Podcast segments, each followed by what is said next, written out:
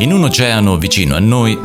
Oh, di nuovo siamo nel Mar Ligure! Vero, cazzarola! Nel Mar Ligure, il re Tritone, che regnava sulla valle dei Tritoni, aveva per figlia un gruppo di sirene che, assieme a tutti gli altri sudditi, era costretto a seguire una sola regola, di non aver contatti con alcun umano. Vi voglio narrare una storia che parla del grande oceano blu e di una sirena bellissima avvolta in un grande mistero laggiù. Ariel, una di queste sirene, dalla pelle candida e dai capelli del color del rame, si recò assieme al suo pesciolino Flounder Ah, dalla maga Ursula per poter rendere scura la propria pelle, con il desiderio di far rinnamorare un marinaio alto due metri, sia in verticale che in orizzontale, con la pelle di ebano ed i muscoli di dieci uomini, il cui nome in passato era Erika, ed ora, grazie ad una operazione, era divenuto il mandingo Eric. eh già. Ursula, per esaudire il desiderio di Ariel, le chiese in cambio una fetta di culo di suo padre, il re Tritone, e la privò come cauzione temporaneamente della sua voce. Come facciamo? Eh? Come facciamo? Bagnoli in piano? E ora che c'entra Bagnoli in piano? Come facciamo? Ah, come facciamo? Eh, come facciamo? L'unica speranza è chiedere a Sebastian. Ma quello è uno spione! Eh? Quello è uno spione! È scappato il pitone. Ma cosa ci fa sott'acqua un pitone? Quello è uno spione! Ah, quello è uno spione. Eh, ho capito, ma è l'unico che può darci una mano a prendere la fetta di culo. E va bene! Eh? E va bene! Le catene. Ma mica c'è la neve nella valle dei tritoni? Ma vaffanculo! Ok, ma non c'è bisogno che mi mandi a fanculo. Ah, questo l'hai capita! I due raggiungono Sebastian, al quale Flounder racconta ciò che è avvenuto. Sebastian va su tutte le furie e redarguendo Ariel dice loro che cercherà un modo per intercedere e risolvere la cosa. Si reca quindi dal re Tritone aspettandosi la sua ira. Dire, Che c'è? devo parlarvi di una questione. Ora? È alquanto importante. Sì, ma sto cagando. Ehm, Possiamo parlarne fra dieci minuti. ehm, Anzi, se esci dal bagno mi fai una cortesia. scusate, Sir. Due ore dopo, sì, era più grossa del previsto. Due ore dopo, dicevo, Sebastian si apre completamente al re, raccontando di come Ariel si sia rivolta ad Ursula per far innamorare Eric. E come aveva previsto, Tritone andò su tutte le furie.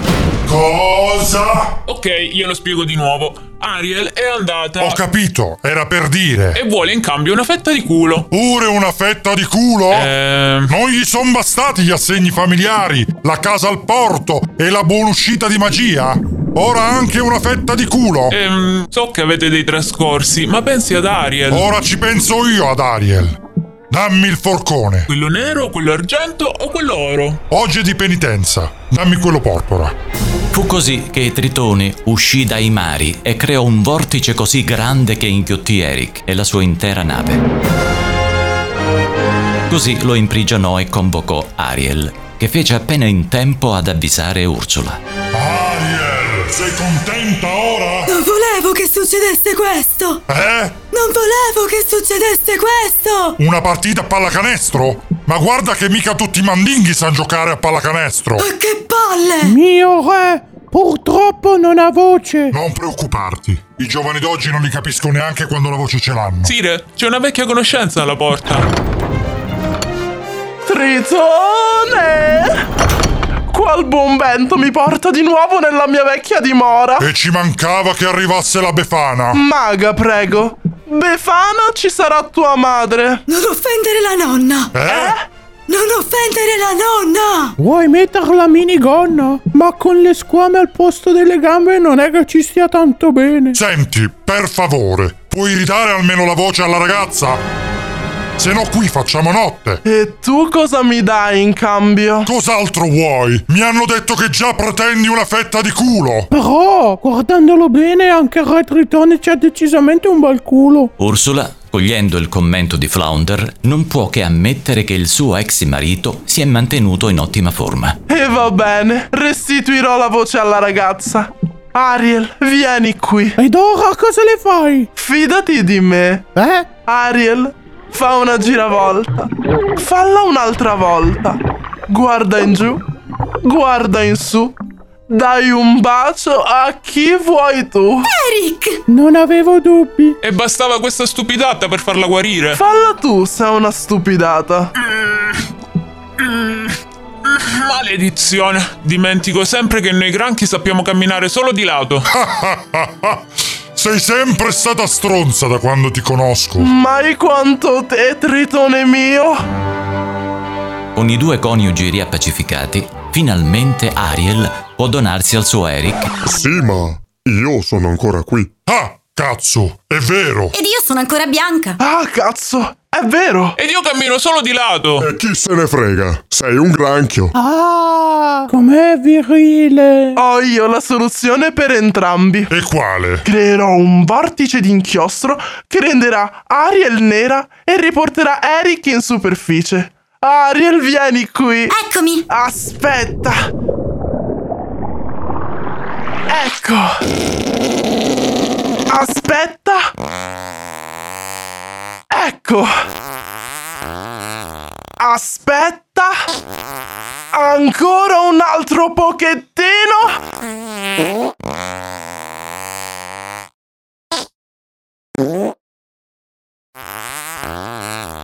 Ok.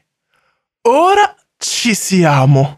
Oh, com'è bella Ariel nera.